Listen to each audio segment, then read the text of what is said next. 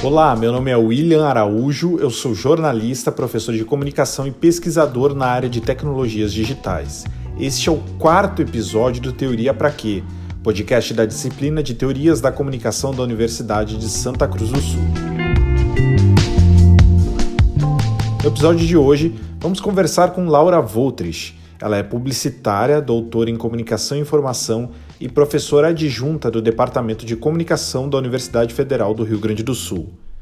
Ela integra o grupo de pesquisa Mídia e Processos Culturais da URGS e Processo Com da Unicinos. Recentemente, Laura lançou o livro Publicidade em Cheque Práticas de Contestação dos Anúncios pela editora Sulina. Na conversa que você vai ouvir a seguir, abordamos diferentes tópicos partindo dos estudos latino-americanos sobre comunicação, passando pela contribuição dos estudos culturais para a pesquisa em comunicação e, por fim, discutindo a teoria das mediações de, Jesus Martim Barbeiro. Espero que você esteja gostando do podcast e seria muito bom, por isso, receber suas sugestões e comentários. Para isso, basta mandar e-mail para waraújo.unisc.br. Fique agora com a conversa com a professora Laura Voltrich. Então, Laura, muito obrigado por ter aceito o convite desse podcast. É muito bom estar aqui contigo de novo. Tu é uma amiga muito querida de muito tempo e, muito, e uma ótima pesquisadora, uma ótima professora e incrível estar aqui contigo. Muito obrigado por ter aceito o convite. Oi, gente. Oi, William. É um prazer enorme estar aqui com vocês hoje ter esse reencontro através desse podcast para conversar, né? O prazer de trocar com o William, que é sempre muito bom ouvi-lo e a gente construir perspectivas sobre a comunicação e sobre a vida a partir das nossas conversas e sim, saudar também os alunos e a todos os ouvintes que possam estar nos acompanhando por aqui.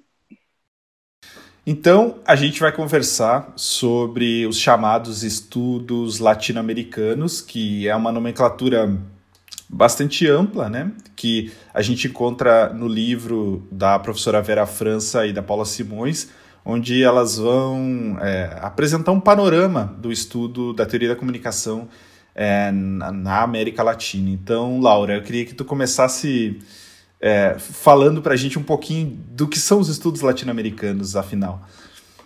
Então, essa é uma ótima questão de entrada, porque é mesmo é, irresolvível, né? Uma questão sem resolução, mas que já nos ajuda a pensar nesse, nesse próprio sentido do latino-americano e como que a gente pode pensar dessas teorias, né? Dessa escola latino-americana de comunicação. Se a gente reparar, e a própria professora Vera diz isso em alguns textos, para a gente conseguir recortar as narrativas teóricas que existem no mundo que falam sobre a comunicação, a gente usa algumas estratégias. Uma delas é justamente ir pelas, pelos territórios, pelas localizações. Então, temos uma teoria francesa, uma teoria estadunidense e, logo, também temos uma teoria, né, uma vertente latino-americana dos estudos de comunicação é importante para a gente começar essa conversa entender que, de fato, existem teorias latino-americanas, mas que a gente uh, não consegue agrupar essas teorias, e por isso que é uma questão irresolvível, em um conjunto homogêneo e fechado, como se, uh, se vocês pedissem, né, não, vamos fazer um checklist das teorias latino-americanas, eu diria, olha, gente, impossível, isso é trabalho de uma vida e um garimpo intelectual que tem que atravessar gerações, porque são muitas as perspectivas teóricas que existem que frutificaram nesse solo, né, do continente, uh, sobretudo da América Latina. Mas a gente pode pensar em algumas ideias ou conceitos que tiveram mais força no, na, no nosso território. E a partir daí puxar esse fio das teorias. Então, o que, que são esses estudos? São os estudos que surgem na América Latina muito em concomitância com o desenvolvimento do próprio campo de, da comunicação no, no continente. Então, uh, vamos pensar sempre né, que uh, a cabeça pensa onde os pés pisam. Sempre gosto de, de trazer essa ideia para os alunos, porque as teorias elas sempre são matizadas pelas condições sociais, históricas e conjunturais em que as, essas pessoas, esses pensadores estão inseridos se a gente vai pensar na América Latina, um marco, que talvez até vocês tenham já abordado quando vamos falar do funcionalismo, porque é, é um marco também na América Latina, para a gente ver como as teorias elas vão se enredando e se entrelaçando, é a fundação do CIESPAL lá em 1959, né, que é o Centro Internacional de Estudos Superiores de Comunicação para a América Latina, que vem com um olhar muito estadunidense, a partir de uma perspectiva mais fun funcionalista, para fundar né, um olhar, ser o que a gente chama desse think tank, que é uma instituição pensante né, sobre a comunicação na, no nosso território. Então, esse instituto ele chega muito com essa missão de difundir o pensamento de, uh, da comunicação e criar uh, centros de formação, linhas de pesquisa e possibilidades de atuação a partir disso. Mas notem que esse é um paradigma muito funcionalista, ligado essa vertente estadunidense que aterrizou por aqui, face a uma realidade latino-americana que era muito diferente da realidade que era vivenciada, inclusive nos Estados Unidos. Porque vamos pensar em desenvolvimento, vamos pegar um, um meio de comunicação. A televisão nos Estados Unidos, na década de 60, já possuía uma expressividade e uma estrutura que era muito diferente do que era a televisão na América Latina. A estrutura social estadunidense também era muito diferente de uma estrutura social latino-americana muito desigual, né, em termos de acesso aos meios de comunicação, às tecnologias.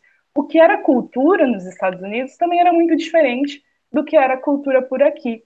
Então, lá em 1959, 60, essas reflexões, tomando isso como um marco, né, que poderiam ser outros, mas considera-se esse um marco importante, essas reflexões elas aterrizam aqui e começam a entrar num tensionamento, né, ou até mesmo numa, num florescimento com essa realidade local. E a partir disso, outras ideias e outras perspectivas teóricas vão sendo acopladas uh, e tensionadas com esse funcionalismo. Por exemplo, a gente tem um instituto na Venezuela que bebe muito das teorias da escola de Frankfurt para pensar esses processos comunicacionais. Ou ainda temos na Argentina uma perspectiva teórica que parte mais do estruturalismo e da semiologia para pensar a comunicação. Então, é, esse pensamento latino-americano, ele nasce nesse caldeirão de um embate entre um viés muito mais funcionalista, que era tributário a essa tradição estadunidense, a uma perspectiva frankfurtiana, mas aqui a gente também já tinha uma certa influência desses autores franceses. E juntando tudo isso, os pesquisadores que aqui eram formados começaram a, a, a avaliar, bom, mas o que, que isso tudo tem a ver com a, a nossa vivência enquanto latino-americanos. De que forma essas teorias elas nos ajudam a compreender a nossa realidade? De que maneira os nossos contextos também são importantes para a gente pensar a produção dessas teorias? E talvez aí a gente possa considerar que a partir dessas perguntas que surge esse lugar, essa legitimidade de um olhar latino-americano para as teorias da comunicação que, que surge justamente para reposicionar o papel da comunicação e como a mídia era entendida nessas teorias da, que acabei de falar, né, tanto no funcionalismo, como na escola de Frankfurt, como na semiologia. E, um, e talvez um, uma porta de entrada para isso seja entender a comunicação a partir das experiências concretas e das práticas sociais. A comunicação, a gente Uh, eu me formei ainda numa faculdade de comunicação social, né? Hoje sabemos que são, os cursos são independentes, mas a comunicação ela é social. A gente não pode esquecer dessa vinculação. E a, na América Latina, os estudos, né? Se a gente pode pensar, não que são, mas uma, uma, uma característica muito forte é uma teoria que busca entender a comunicação a partir das práticas sociais e culturais em que essa comunicação adquire sentido. A gente então é, tem um contexto muito diverso do resto do mundo, ao passo que tem uma certa importação de teorias, né?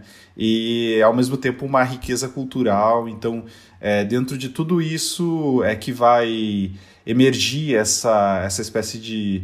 É, essas definições do que são é, esses, essas, esses construtos é, teóricos é, da comunicação é, na América Latina, assim. Tu poderia destacar algum, alguns autores que tu considera é, mais relevantes, mais importantes e que têm moldado a, principalmente a, a, mentalidade brasileira sobre, do pensamento sobre comunicação? Sim, claro. E até isso, trazendo um pouco mais de contexto para a gente ver como que essas teorias chegaram aqui, olhem que, que ambivalente, né? A gente estava em um contexto cultural de ditaduras por todo o Cone Sul, então eram regimes repressivos em que a liberdade de expressão era cerceada, então o autoritarismo era vivido, né, no dia a dia, em termos daquilo que poderia ou não ser falado. Então pense nesse papel, esse peso, né, de, dessa, dessa estrutura uh, político e estatal na, na cabeça dessa intelectualidade. E, ao mesmo tempo, a gente tem um início do, da televisão no país em que tinha uma importação muito grande de conteúdos estrangeiros, né? Vamos pensar principalmente estadunidenses. E isso também tensiona, porque pensa, nossa, então o que, que é essa cultura brasileira ou latino-americana? Será que nós estamos sendo alienados ou manipulados? Mas será mesmo essa chave para se pensar? Então, é essa particularidade desse contexto histórico é muito importante para a gente entender as inquietações iniciais né, desses teóricos. Que temos vários, mas podemos trazer alguns, uh, que é o Martim Barbeiro, né, o Jesus Martim Barbeiro, que é um espanhol radicado na Colômbia de, desde 63. Martim Barbeiro é um dos principais teóricos dessa vertente dos estudos, já dando a, o adjetivo de culturais uh, latino-americanos. Também temos o Néstor Garcia Canclini, que é um, um professor ainda atuante, tanto o Barbeiro quanto o Canclini estão atuantes hoje, né? O Canclini trabalha no México e tem uma discussão muito importante sobre consumo, sobre a hibridização das culturas, um livro maravilhoso chamado Culturas Híbridas, em que ele fala desses trânsitos, né, desses deslocamentos culturais. E outro teórico também muito conhecido é o Guilherme Orozco Gomes, que também uh, trabalha pela mesma via cultural a partir uh, de uma perspectiva das multimediações e dos processos de. Hoje ele trabalha muito com a ideia do televisivo, né, desse, desses processos das nossas múltiplas formas de uh, assistir e participar da televisão. E esses três são os principais, mas claro que temos muitos outros, como o próprio Galindo Cáceres, na, aqui na América Latina, Uh, temos o, o Fuenzalida, que também é um, um, teórico importante, o Omar Rincon. Todos eles têm uma, um, discussões que penetram na, no Brasil e acabam forjando muito do que a gente faz e estuda enquanto estudos culturais brasileiros. Podemos dizer que existe, né?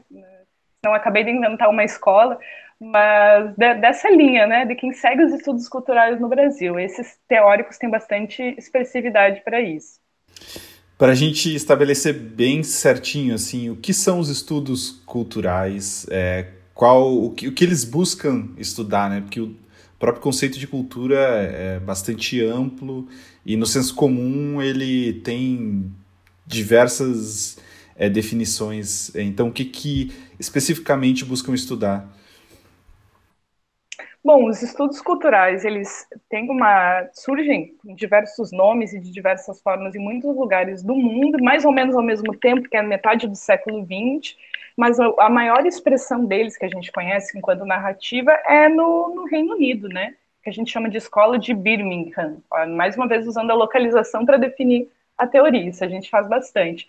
Em que, uh, nos anos 60, se juntam quatro estudiosos, que é o Stuart Hall, o Richard Hogarth, o Edward Thompson e o Raymond Williams para discutir e pensar e realocar a cultura na, na, dentro da discussão né, mais acadêmica. Qual que é a reivindicação dos estudos culturais? É entender que a cultura ela precisa entender enquanto uma forma, ser entendida enquanto uma formação social específica e que a cultura ela não é só um artefato, uma coisa, ela não é um hábito, ela não é uma tradição, ela é, não é um costume, mas ela é, é, o que dá sentido à forma como a gente vive. Eles, uh, Raymond Williams reposiciona a cultura enquanto um processo integral de vida, que a partir da cultura a gente se torna um sujeito no mundo. Logo, a gente tem que deslocar o estudo da cultura de um viés de entender essa cultura como um artefato, ou como um objeto de manipulação, para entender como que ela se realiza. E a forma de entender a realização da cultura é através das práticas específicas de sujeitos que estão imersos na sociedade. Aí que a gente chega a outras reivindicações dos estudos culturais que estão na sua vertente britânica, mas também na latino-americana. Quer entender que a gente só pode analisar a cultura a partir dos contextos, eu não tenho como deslocar, analisar uma cultura sem olhar como ela acontece, sem colocar o pé né, nesse território e dizer, olha, é assim que as coisas estão acontecendo, para eu poder falar sobre essa cultura. Primeiro ponto. O segundo é dar atenção a culturas que normalmente práticas que são invisibilizadas, é o que a gente tem dentro, por exemplo, tem vários estudos na perspectiva dos estudos culturais que pensam, hum, funk é cultura, Anitta é cultura, Beyoncé é cultura.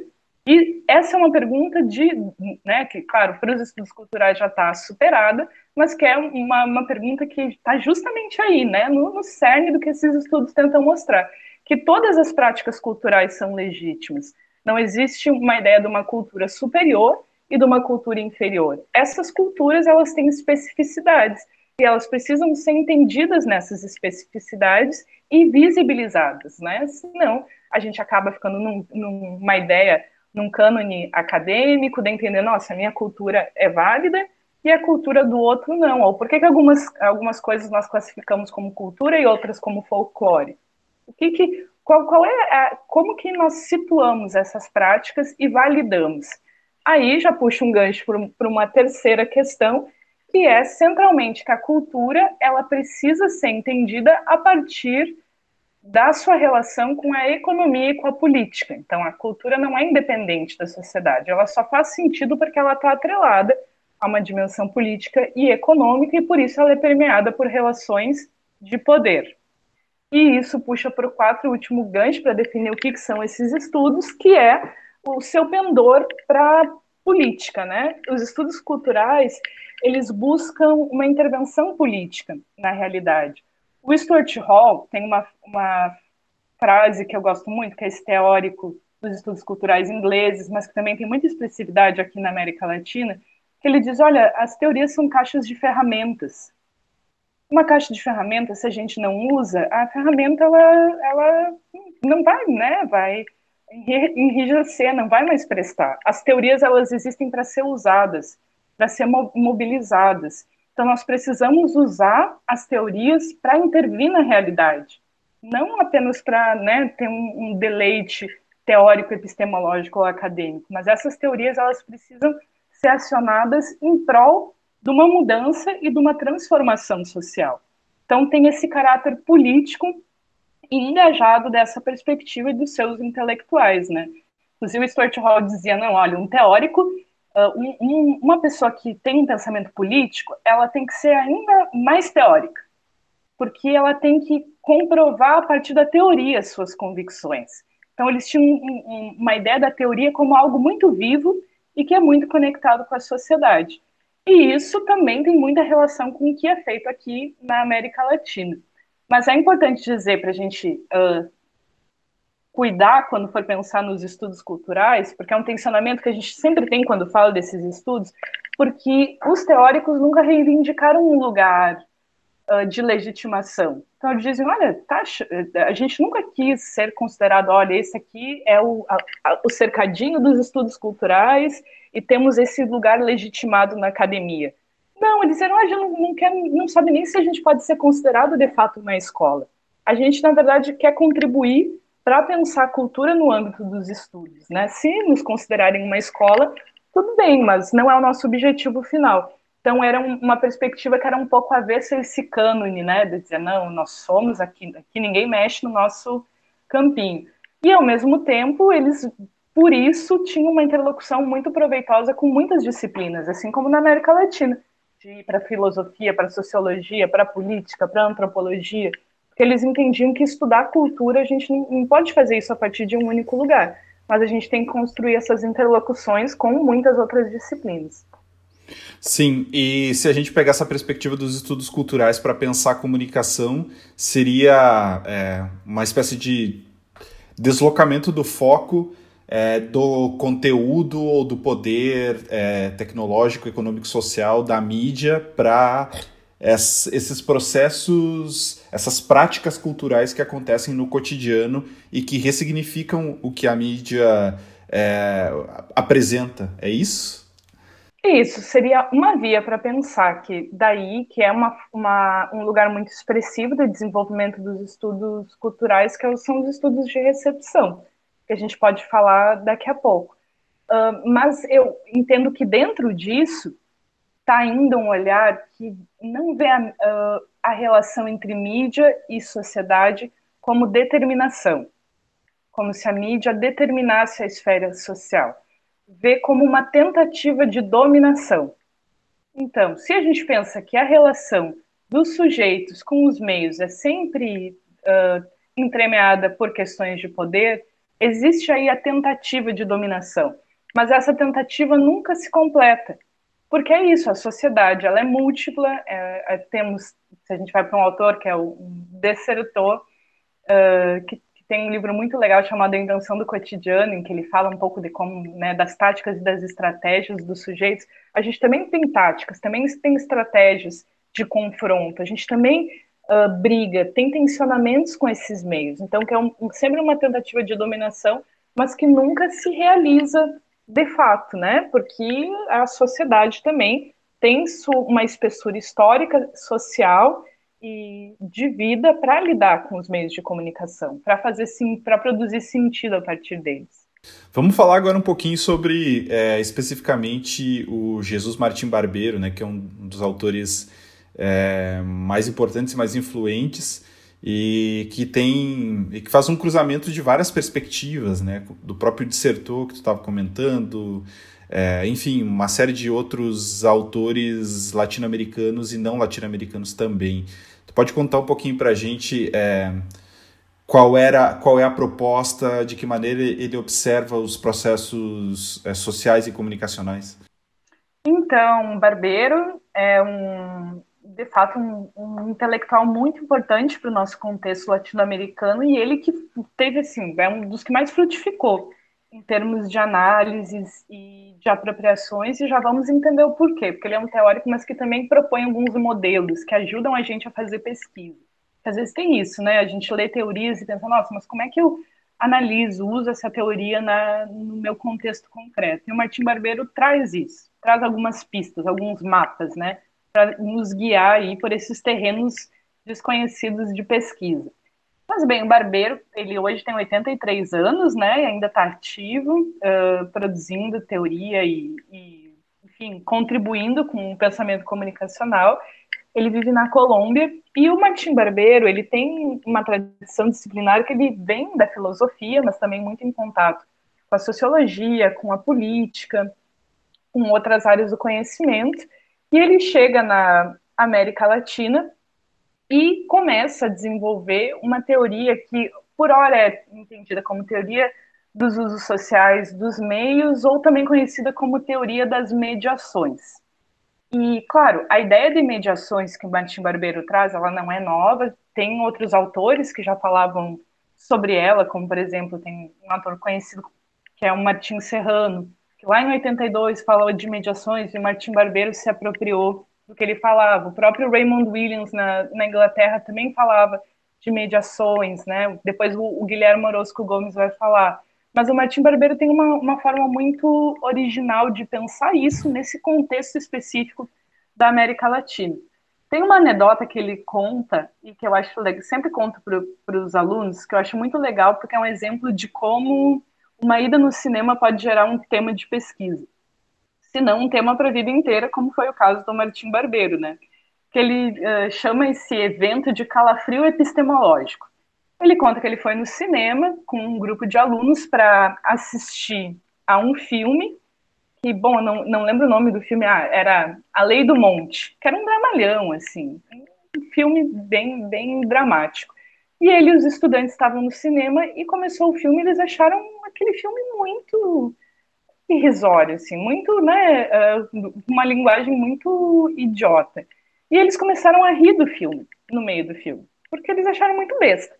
E quando eles olharam para o lado, as pessoas estavam muito emocionadas assistindo aquele filme e chorando com o filme. Eles quase foram expulsos do cinema porque estavam fazendo chacota daquela produção.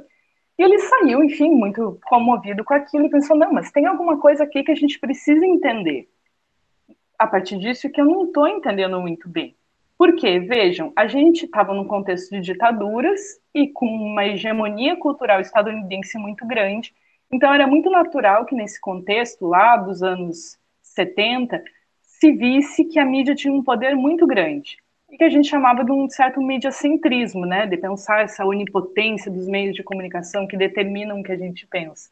E o Martim Barbeiro ele resolve uh, re, recolocar um pouco as perguntas. Ele diz, olha, eu acho que a gente não tem que pensar exatamente o que, que os meios fazem com as pessoas, mas entender o que, que as pessoas fazem com os meios. E entender esses processos sociais que dão sentido a essa relação dos sujeitos com os meios de comunicação. E aí que ele sintetiza essa proposta num livro que ele publicou lá em 1987, chamado Dos Meios às Mediações, justamente fazendo essa inflexão, né, dizendo, olha, a gente, a comunicação não é uma questão de meios, a comunicação é uma questão de mediações. E é a partir daí que gera esse boom de uh, pesquisas e de apropriações, né, digamos que a pedra fundadora do, do pensamento do Barbeiro, no sentido de entender e caracterizar o que, que seriam essas mediações. Mas, bem, daí, antecipando uma segunda pergunta, dizer, bom, mas Laura, o que, que são, então, mediações, né? Se a gente está falando que estudar comunicação não é uh, uma questão de meios, mas uma questão de mediações, uh, o Barbeiro coloca que mediações são justamente essas estruturas de construção de sentido, a, a, a que todas, todos e todas nós estamos vinculados quando temos contato com algum meio de comunicação.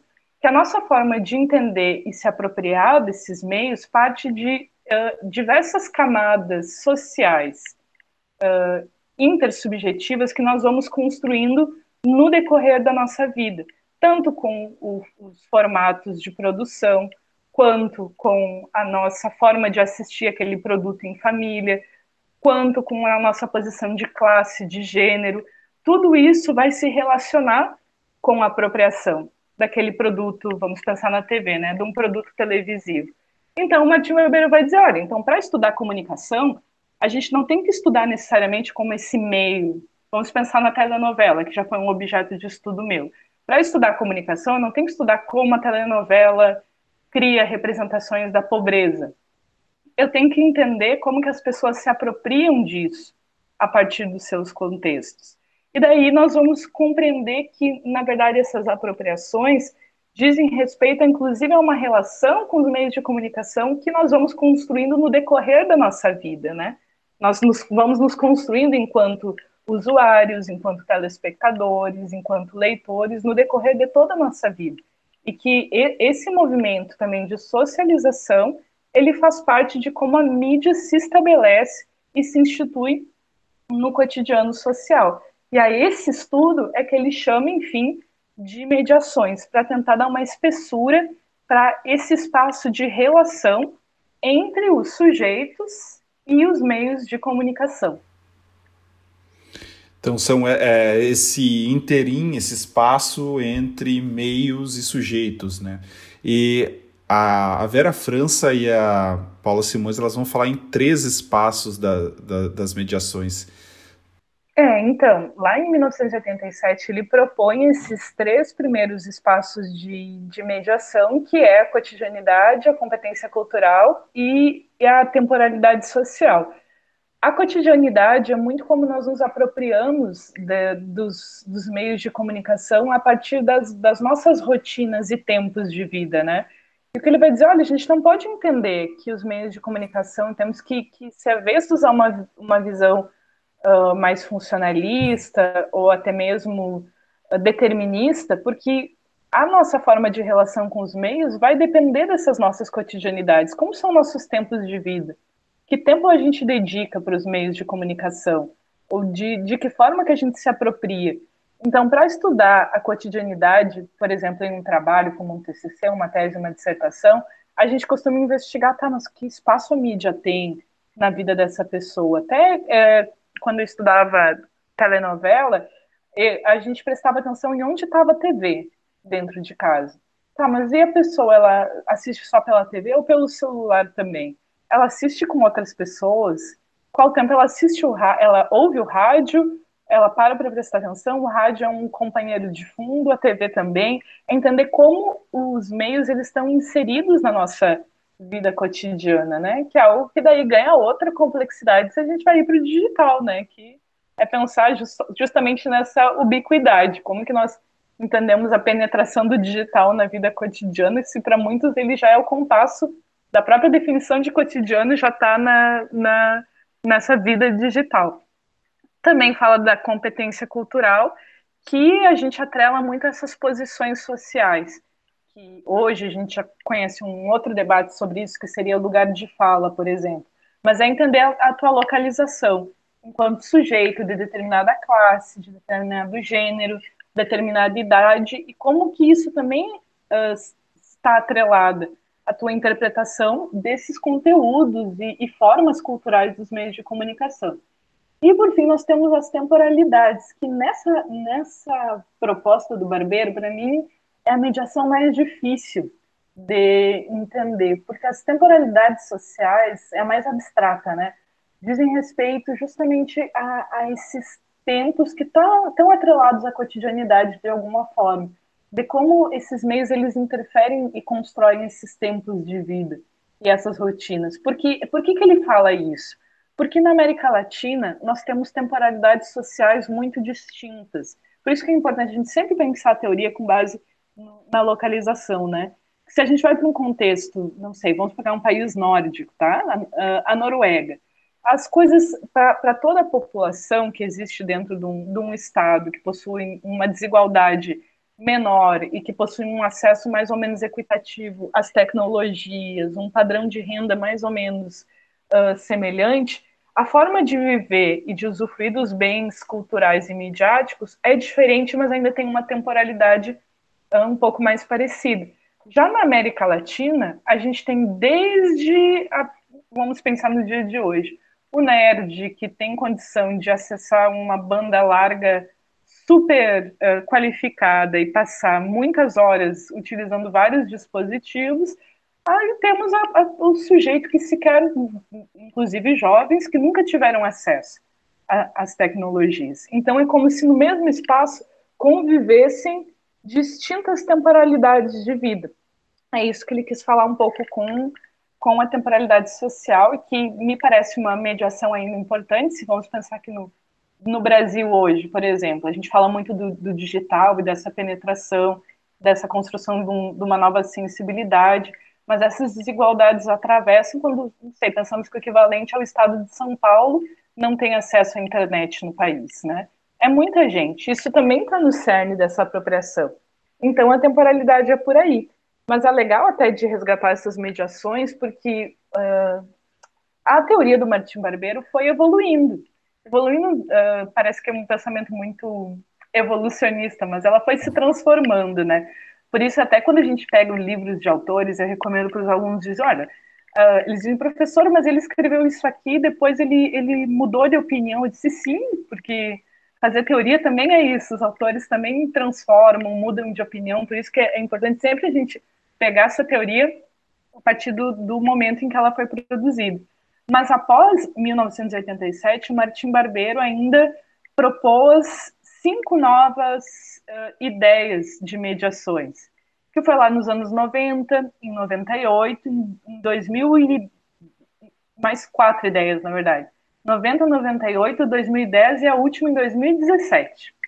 Uh, ele, ele propôs um, uma nova perspectiva da, das mediações.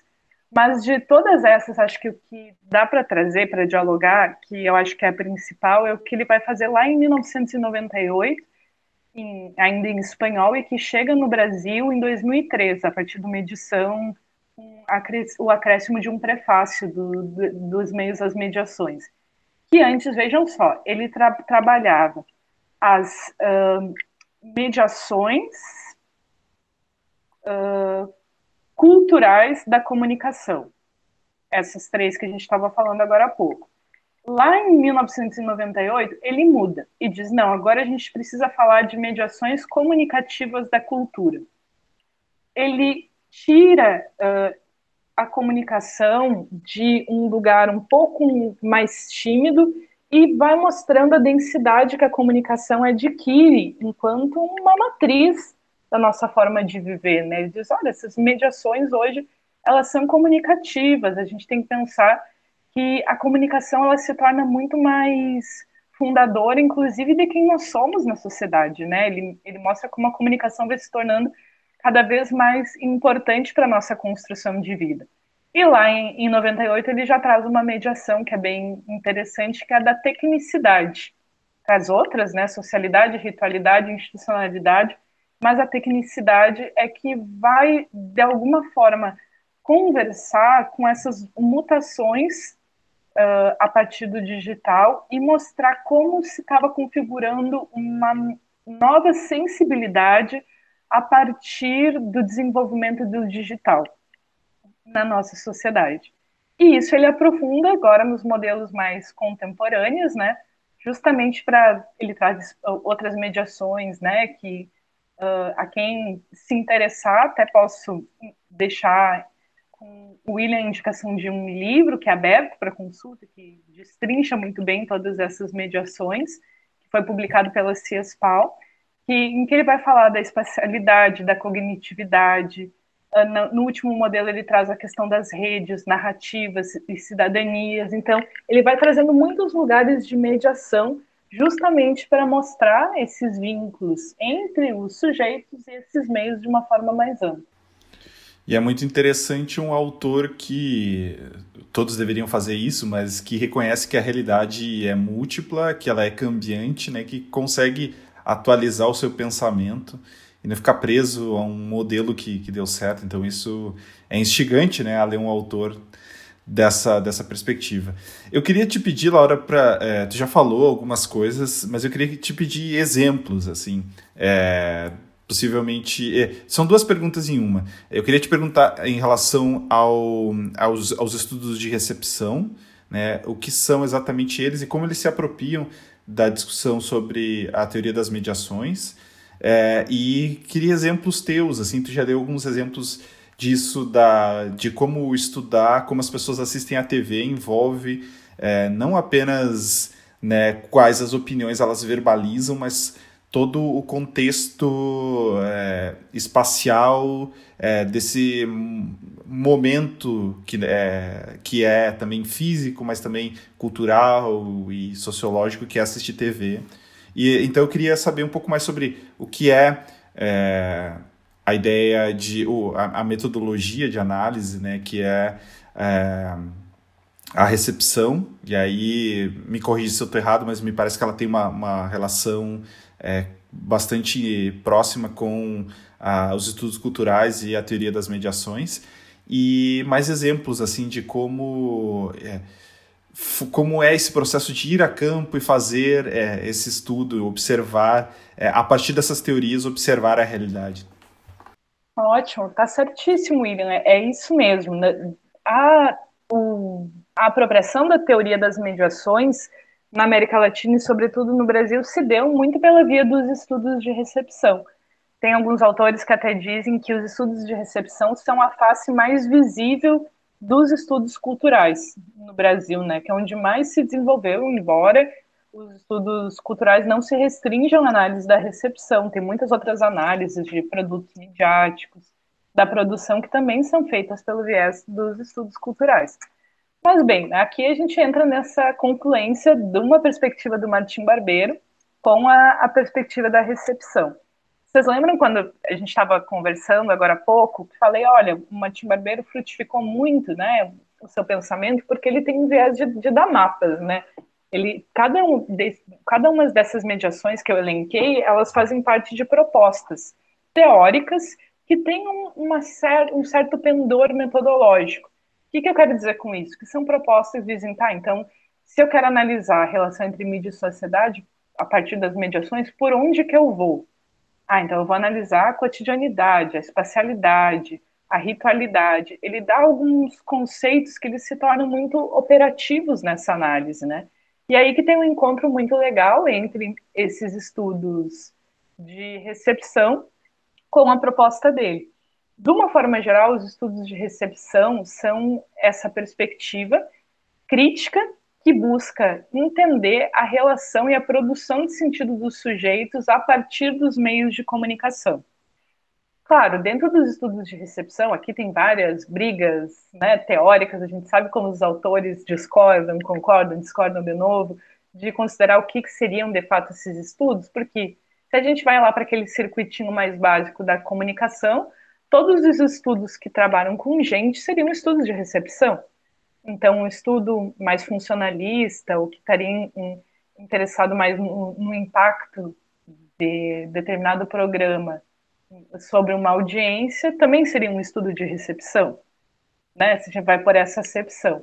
Mas não é esse o caso aqui. Uh, quando nós falamos da perspectiva ou da escola dos estudos de recepção, é uma perspectiva crítica aliada aos estudos culturais e que deseja entender a produção de sentido dos sujeitos em relação aos meios e aos produtos midiáticos.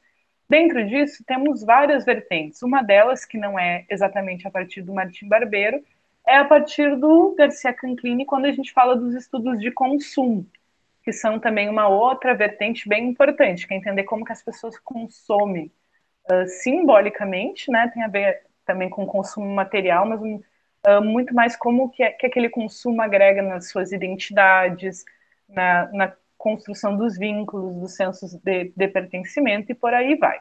Mas bem, voltemos à, à recepção e ao Martim Barbeiro. Esses estudos eles foram se desenvolvendo na América Latina, principalmente a partir dos anos 80, muito preocupados em mostrar que as pessoas, uma coisa muito óbvia, tá? Mas que as pessoas não são passivas aos meios de comunicação. E isso é, é um erro que a gente incorre até hoje, quando uh, já participei de TCCs, de banca de mestrado, de doutorado, e, e não, não importa, assim, é, é um, um, deslize que sempre acontece, que é dizer, nossa, até o surgimento da internet, esses receptores eram passivos. Daí a gente diz, olha, os estudos de recepção estão desde os anos 80 dizendo que as pessoas não são passivas em relação aos meios de comunicação. Elas só não tinham uma forma tão fácil de expressão das suas insatisfações mas elas reclamavam do comercial com a mãe, com a vizinha, no telefone, da, mostravam sua insatisfação a partir de outras vias, né, que não, não era publicizar, né, dentro dessa perspectiva mais digital. Mas lá, então, nos anos 80, esses estudos já diziam, olha, que os sujeitos, a gente tem, que entender, uh, como diz lá no, no o prefácio desse livro, diz assim, uh, tem uma frase que eu acho genial, que diz, olha, é sempre bom entender que não podemos tomar as pessoas como idiotas. E é isso. Se pudesse pegar um, um, uma frasezinha para definir essa intenção inicial dos estudos de recepção, era por aí. Dizer, olha, as pessoas se apropriam dos meios de comunicação, uh, mas isso uh, ajuda a configurar o seu lugar cultural. E isso produz sentido. Produz como? A partir da sua posição de gênero. Então, se vamos pensar nos estudos mais tradicionais, que eram, por exemplo, com a telenovela, que tem uma matriz narrativa que é compartilhada por toda a América Latina, que é do melodrama. Com a telenovela, muitas vezes tinha uma, uma forma de viver valores culturais que eram subalternizados. Então, não é, não é do nada que a telenovela é foi considerada durante muito tempo um produto menor. É, ah, ver série, tudo bem, mas gostar de novela, hum, né, é, é porque isso, porque encena alguns valores culturais que têm a ver com essa cultura popular e que foram muito tempo escamoteados.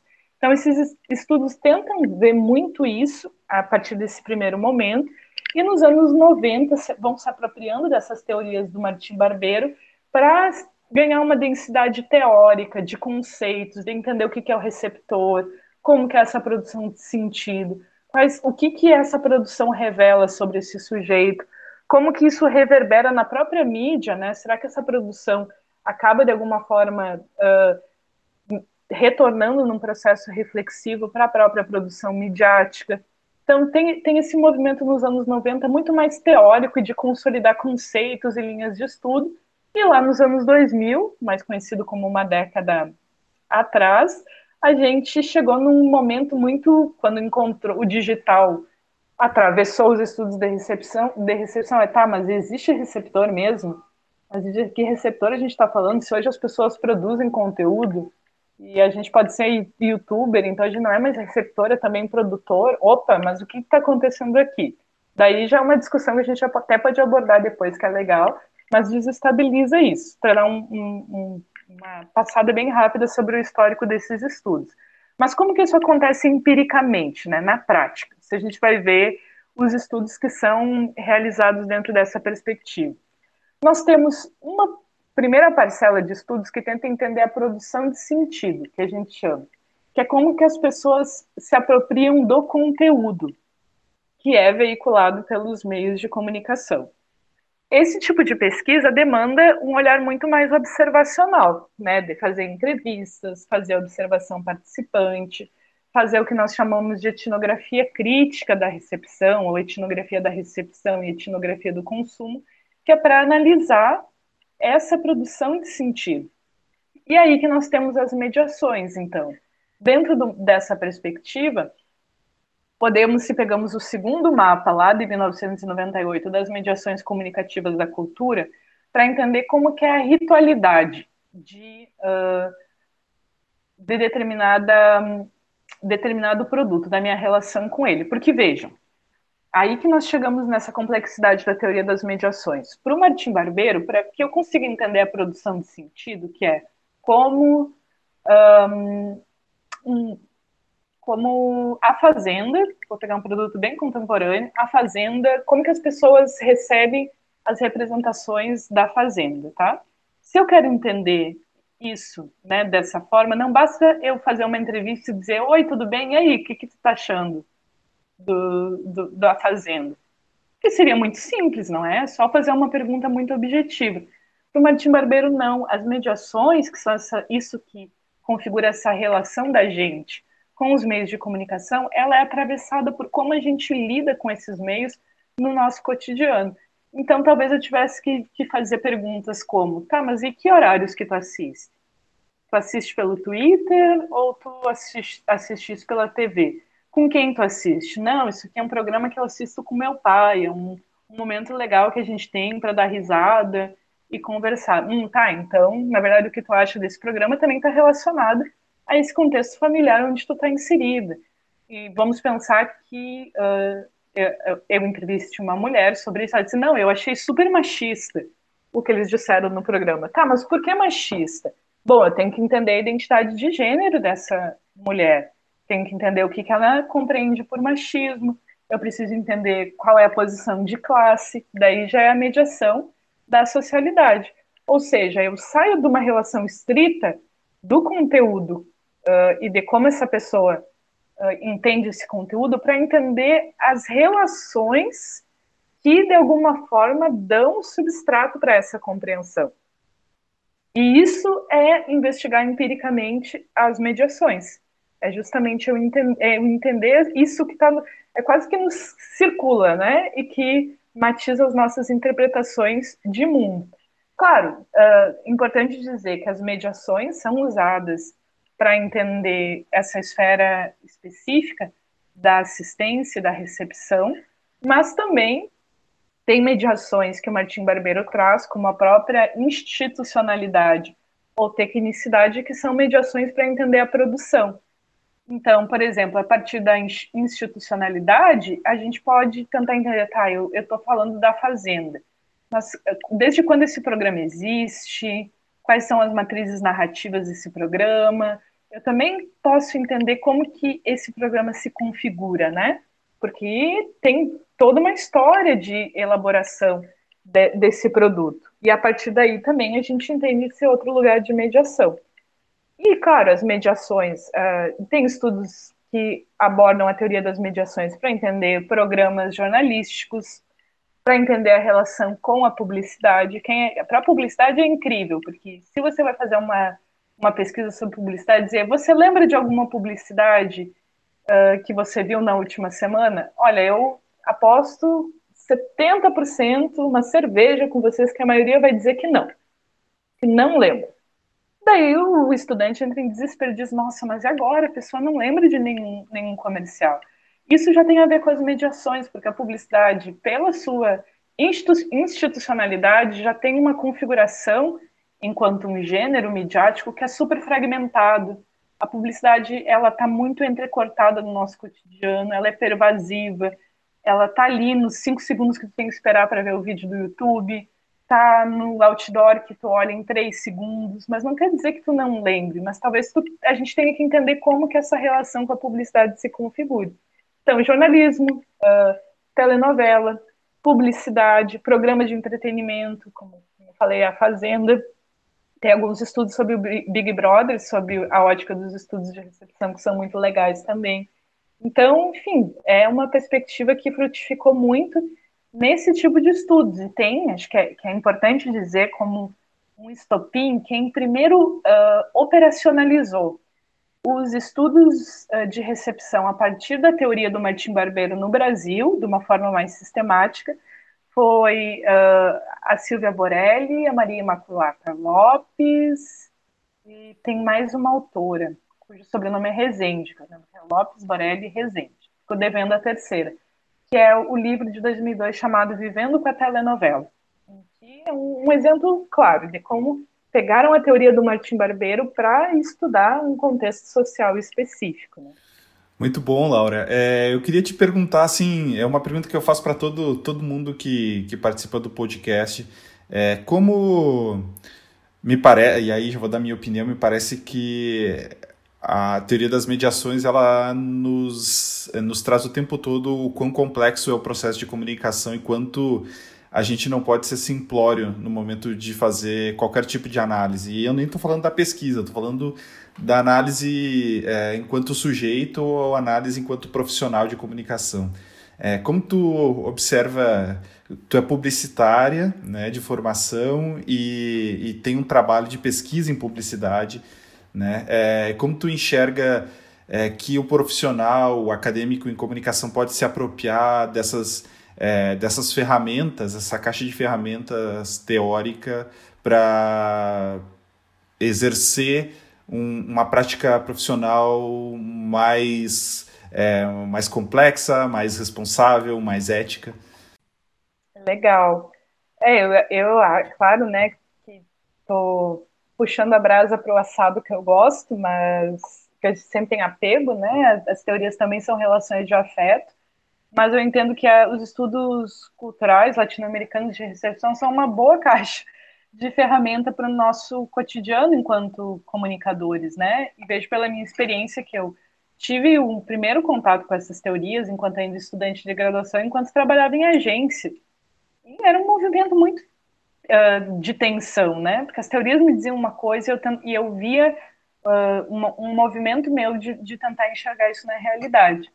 Mas eu entendo que essas teorias, sobretudo dos usos sociais dos meios ou das mediações a partir do Martim Barbeiro, nos auxiliam a pensar que nós, enquanto comunicadores, nós elaboramos produtos culturais a partir de uma expectativa, né, em relação ao consumo, ao usufruto desses produtos, mas que jamais podemos perder de vista a espessura da, a, e a densidade dos conhecimentos das pessoas para as quais esses produtos vão ser destinados. Então, acredito que um movimento que esse contato com essas teorias me, me levou a fazer, e que talvez seja uma via de uso dessas ferramentas, é justamente ir da, das mediações para os meios que é, uh, para criar qualquer produto, entender o contexto em que eles vão ser assimilados.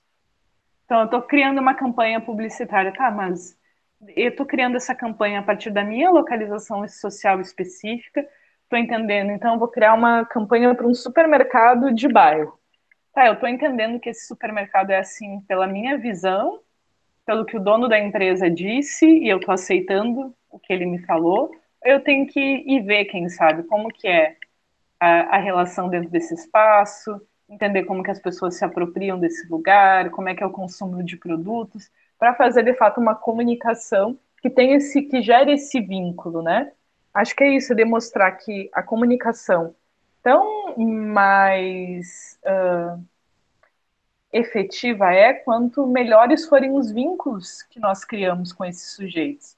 E no momento em que a gente tem isso em vista, a gente consegue se apartar de vários possíveis erros que hoje vemos, inclusive em relação à publicidade, né, que são erros históricos de representação, justamente porque não, não criam um produto sem ter em conta quem é esse sujeito que vai consumir, sem entender que esse sujeito também é complexo, pode ter múltiplas interpretações e que se, se uh, apropria desse produto a partir do seu contexto de vida.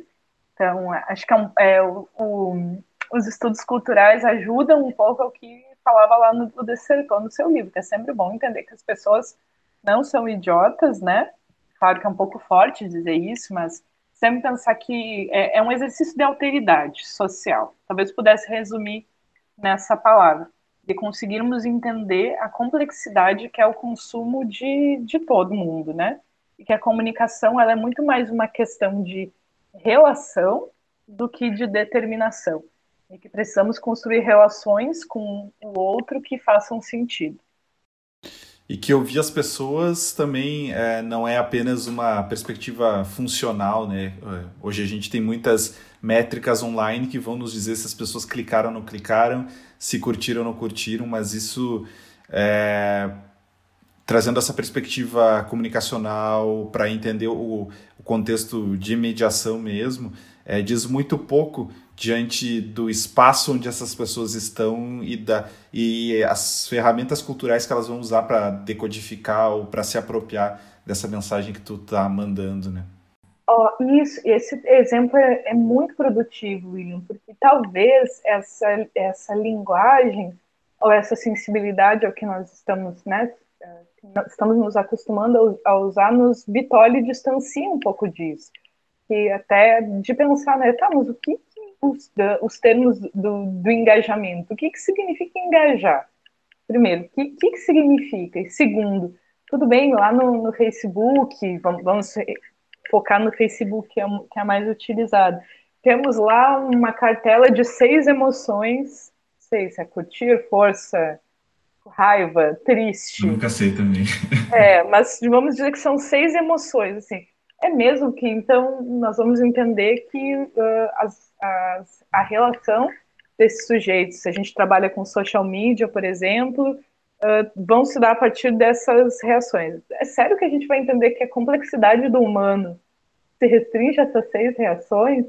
A, a, as pessoas são muito mais complexas do que isso, né?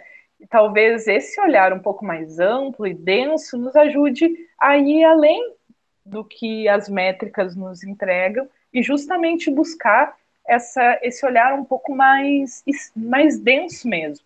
E para isso, muitas vezes a gente nem, não necessariamente precisa uh, entrevistar pessoas, mas às vezes até uma pesquisa histórica nos ajuda, né, a entender a relação de determinadas pessoas com determinados produtos. Eu fiz isso, por exemplo, quando estava querendo entender uma polêmica sobre Anitta e o funk. Que as pessoas, enfim, estavam comentando num post específico, isso num trabalho de um aluno. Bem, mas vamos tentar entender a partir do que circula aí na mídia, o que, que as pessoas entendem pelo funk, como que isso foi sendo construído historicamente, porque essas reações que hoje são parametrizadas e possuem métricas, elas também são relações históricas que a gente vai traçando, né? Acho que é isso, um pouco, ser um pouco inconformados com essas métricas, claro, aproveitando que elas têm de bom, que é nos dar um olhar muito mais quantitativo, né, em relação às reações, mas não uh, se, se restringir a elas. Acho que, que é muito essa provocação, né? Senão a gente recai num olhar muito imediato. Parece que voltamos a uma perspectiva em que entendemos os impactos, das, dos produtos e dos conteúdos na, nos sujeitos, quando nós sabemos que não é em termos de impacto que as coisas funcionam. Né? Eu queria te perguntar, por fim, então, sobre o teu livro, né? A gente meio que naturalmente foi fazendo esse caminho. Agora, no final, tava, falando sobre como as pessoas é, percebem as coisas, né? E eu, o teu livro fala especificamente disso em relação à publicidade, né? se chama Práticas de Contestação dos Anúncios. Ele é de 2019, a primeira edição, né, Laura? E é, só para dar mais contexto, na primeira, as duas primeiras linhas tu já descreve é, muito claramente assim, o que, que o teu trabalho vai, vai abordar. Né?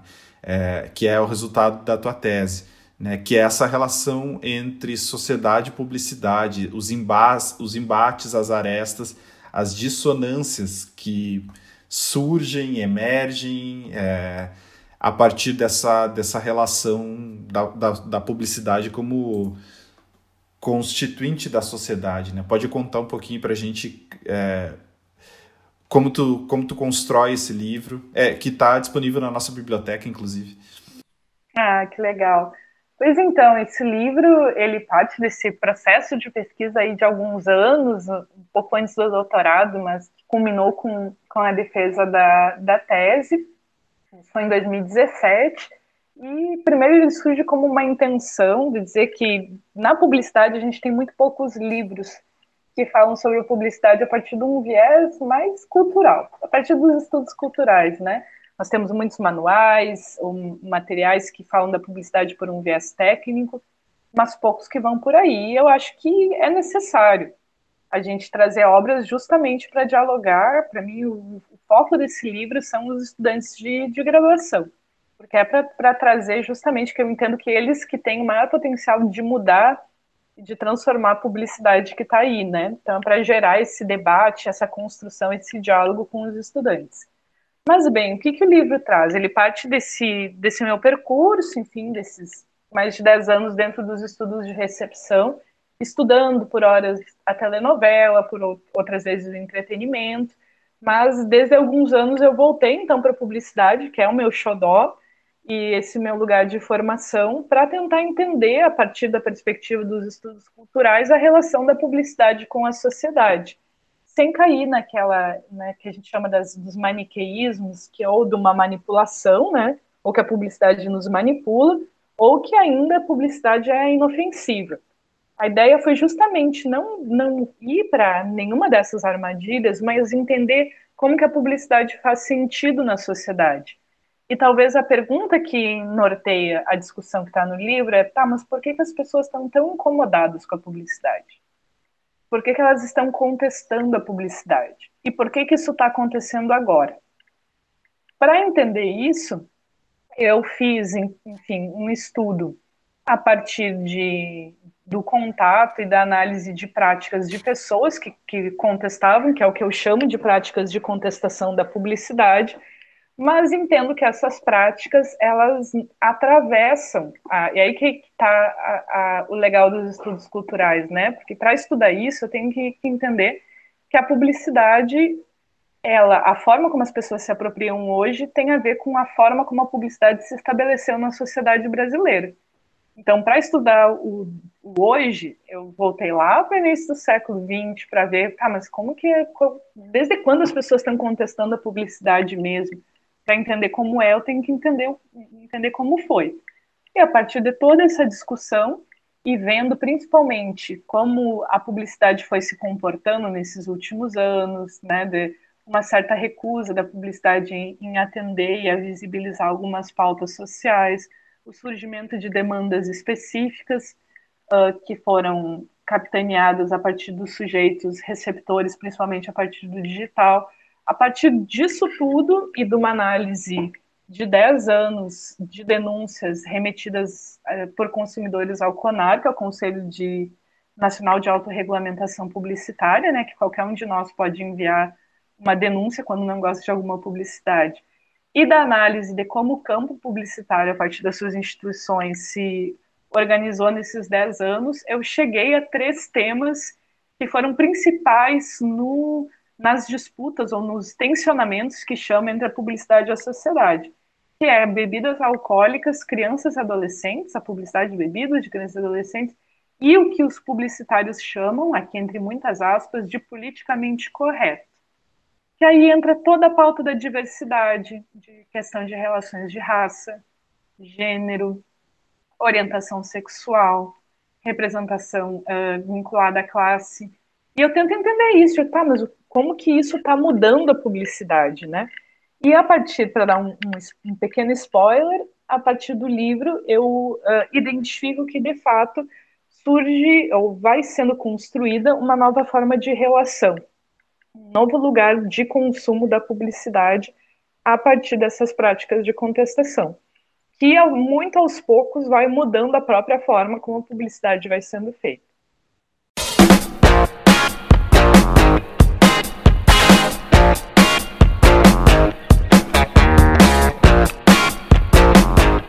Vamos então para, infelizmente, o fim do nossa, da nossa conversa, né? Já, a gente já está quase uma hora aqui, não quero tomar mais do teu tempo. Eu só quero pedir aquela dica que é sempre muito boa, é, de o que, que tu tá vendo, lendo, ouvindo que possa, que tu queira recomendar né? nesses momentos de é, distanciamento. A gente tá sem aquela conversa de bar, conversa de corredor para pegar boas dicas também.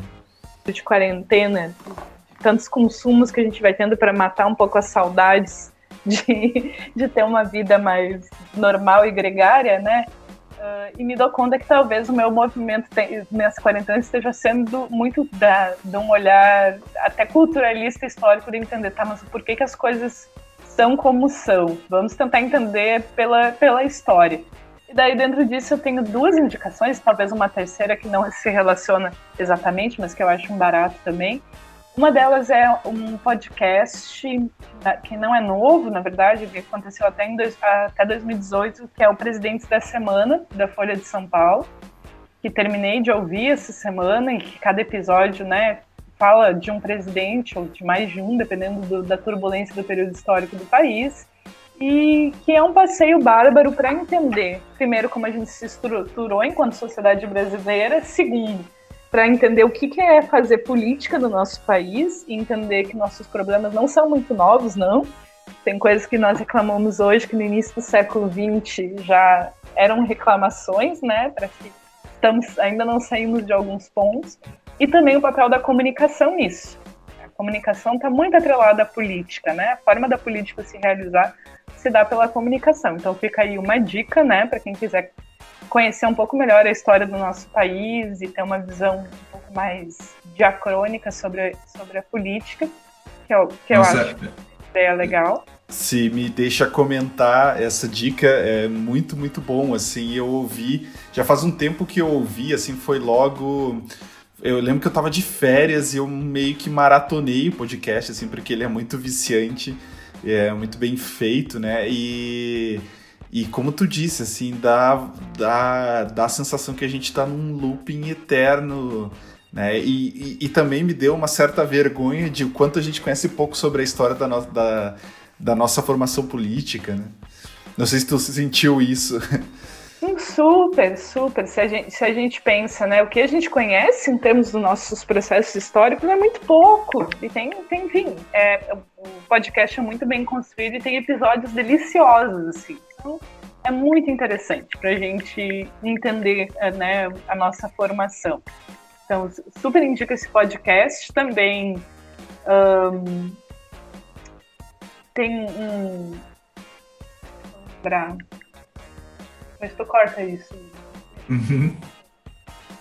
Era o podcast. Ah, sim, pronto. E também tem um, um filme que eu já havia visto, mas revi esses dias e sendo que é um bom filme para a gente também entender por que, as coisas são como são, que é Utopia e Barbárie, do Silvio Tengler.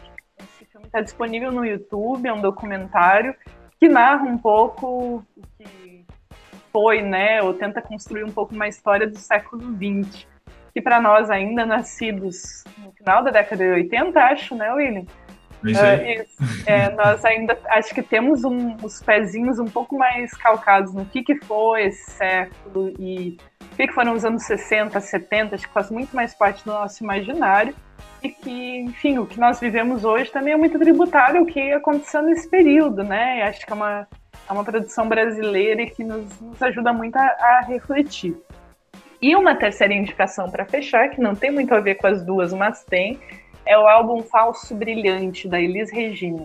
Não sai do meu, do meu toca-discos no Spotify há algumas semanas e que tem uma pegada também de América Latina e, e de entender, né? E, foi construído também no momento bem turbulento da nossa história política e que também lá, como ela vai dizer, em, em como nossos pais, que talvez a gente ainda esteja fazendo, uh, tendo lugar político e social que mudou, mas também não mudou tanto assim, né?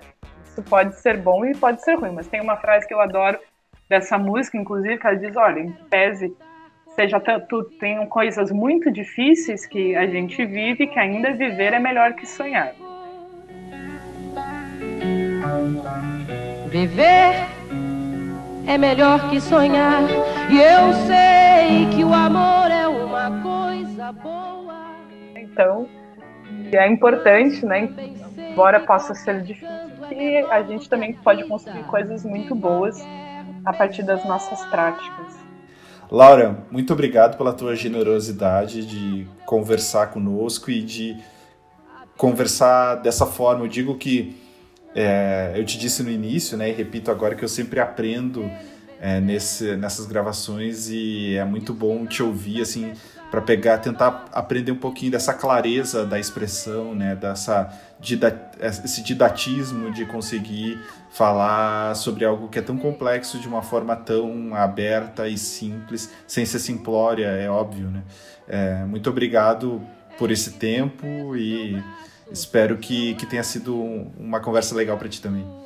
Foi ótimo, nossa, muito bom revistar essas teorias e também uh, reaprendê-las, né? Porque cada visita é um reencontro. Então, super te agradeço por essa oportunidade e fico aí à disposição para as próximas, futuras, seja online, remotamente ou presencial. Contem com. Pois vejo vir no vento cheiro de nova estação. Eu sinto tudo na ferida viva do meu coração.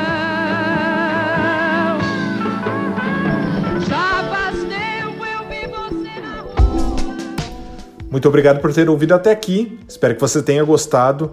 É, para sugestões, novamente, você pode mandar e-mail para waraújo.br e nos vemos, nos ouvimos no próximo episódio. Aguardo seu retorno. Um grande abraço.